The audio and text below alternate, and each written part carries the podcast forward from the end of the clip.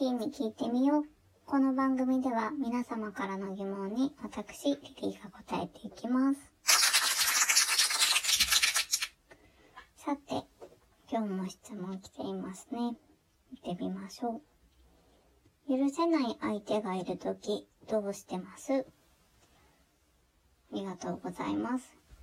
許せない相手とかね、いや、それはね、いますけれども、うーん、なんだろう。あんまり近づかないようにしてます。やっぱり、どんなにこう、今日はまあ大丈夫かなとか思って話したりとかしても、結局傷つきますからね。やっぱり近づかないのが一番だと思います。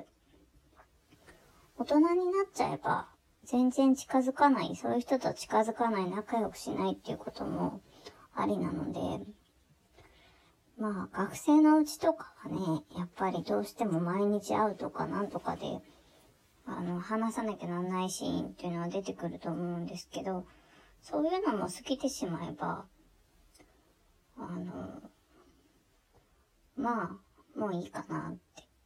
学生のうちはいろんな人と話して、仲良くしてみたりとか、時には喧嘩してみたりっていうのもありだとは思いますね。うん。次。めちゃくちゃ顔がタイプな人だけど、性格がいまいちな人に告白されたら付き合いますか？ありがとうございます。面白いですね。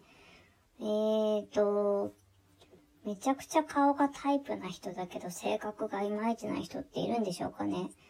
大体顔と性格って合ってるような気がするけど、うーん。でもそれだけ性格を理解してるって、まあ、付き合う前から理解してたらすごいですよね。私だったら思い切って付き合っちゃいますね。だって、お友達として付き合う性格と、なんていうか本当に付き合って付き合う性格ってちょっと違ったりとかするじゃないですか。なんか、友達の前では結構冷たいけど、えっ、ー、と、一緒にいたら優しいとか、そういうのあると思うんですよね。だから、結構、まあ、誰とでもっていうわけじゃないですけど、そういう場面にあったら付き合っちゃうと思います。何かそういう告白されたんでしょうかね。気になりますね。次、行きましょう。2週間休みがあったら何をしたいですか？そうですね。ありがとうございます。そうですね。あの、今、もちろん旅行とかも行きたいんですけど、あの、なんか、任天堂スイッチで動物の森をやらないかっていう風に誘われていて、それちょっと気になってますね。だから、そういうことをぐだぐだしてるような感じもいいかなって思います。ただ、スイッチが全然手に入らないっていうのを聞いて、まあ、それはちょっと難しいかなと思うんですけど、あの、いや、女の先輩なんですけど、あの、やらないって、やって友達になろうみたいな感じで言われて、まあそれもそれで面白いかなって思ってます。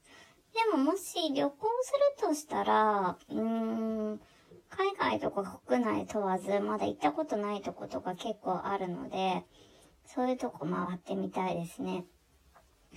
あと、うちにこう、景色が綺麗なところとか、あ、なんだろう、あのー名所みたいなところが載ってる、写真で載ってる本があるので、その本のところをこうぐるぐる回ってみたいです。正直2週間じゃ足りないと思いますね。うん。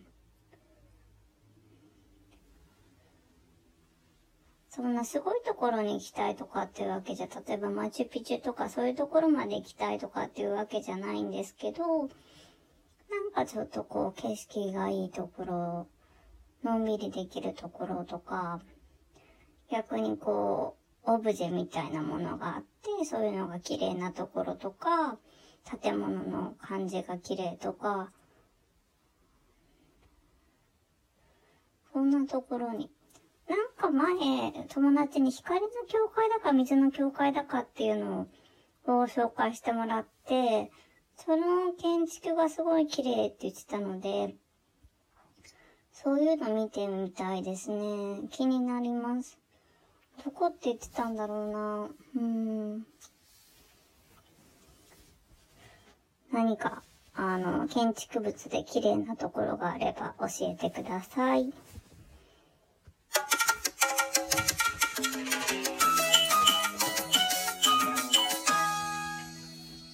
明日、10月17日は貯蓄の日です。勤労の収穫であるお金を大切にする日と言われています。貯蓄とか皆さんしてますか？私も一応毎月はしてるんですけど、結構崩しちゃったりもするので、全然たまらないです。一応、あ前、貯蓄月4、5万してた時に、こう、欲しいものが見つかっちゃって、バッと買っちゃったんですよね。で、それ以来あんまりたまらなくなりました。なんだろう。貯蓄。貯蓄してこう目標とかね、あったらいいんですけど、まあ、結婚前なら結婚資金とかそういうのにするんでしょうかね。あと、起業するよとか、そうですね。貯蓄。ああマイホームのための貯蓄とかね。いろいろあるかとは思いますが。貯蓄、皆さんどこに貯めてるんだろう。私は郵便局と、まあ、銀行と2つ持ってますし、会社の方にも貯蓄してますけど、うーん、なかなかね、たまらないですよね。何かいい在宅みたいなのがあれば。ただ、あの、株とか買うのはちょっと怖いかもしれないです。まあ、勝手なあれですけど。なんかこう、破産しちゃいそうな気がして。なんかそういうのやり始めると結構ハマっちゃうタイプだと思うんですよね。私ね。なので、のんびり貯めていきたいかなとは思っています。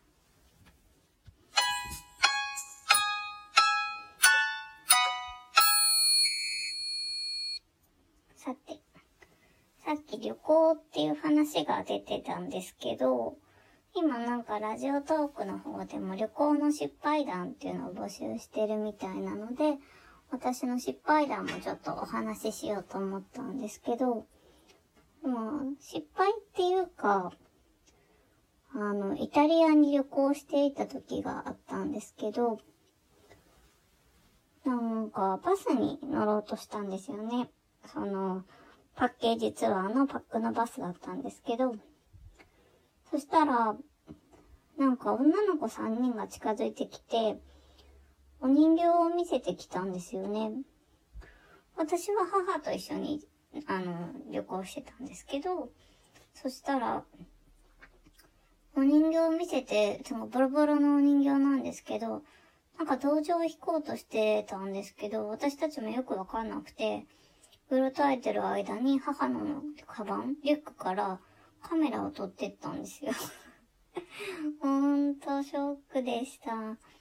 まだね、デジカメになる前のフィルムカメラだったんですけど、ねえ。そうですね。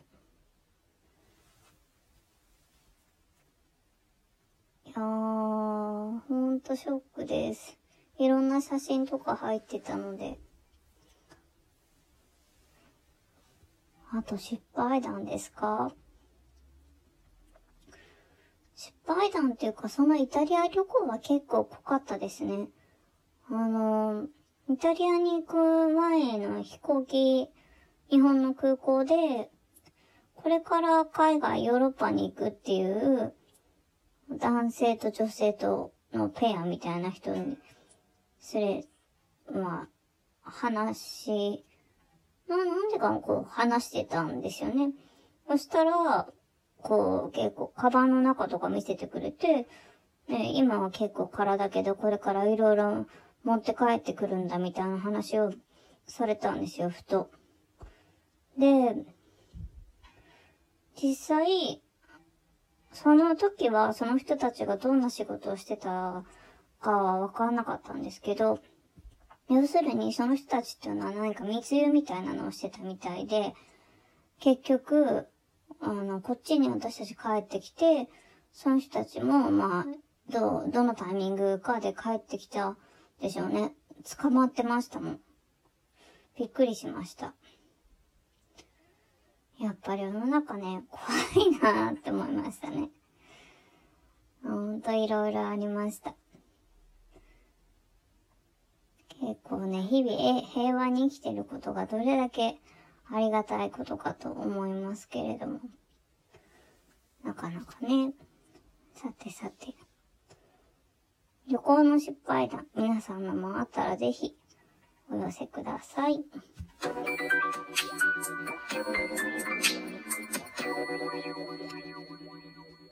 そろそろお別れの時間が近づいてきました。リリーに聞いてみよう。この番組では皆様からの質問を募集しています。えー、私に対する疑問みたいなものでもいいですし、世の中に対する疑問とか、相談事、えー、とか、何でも結構です。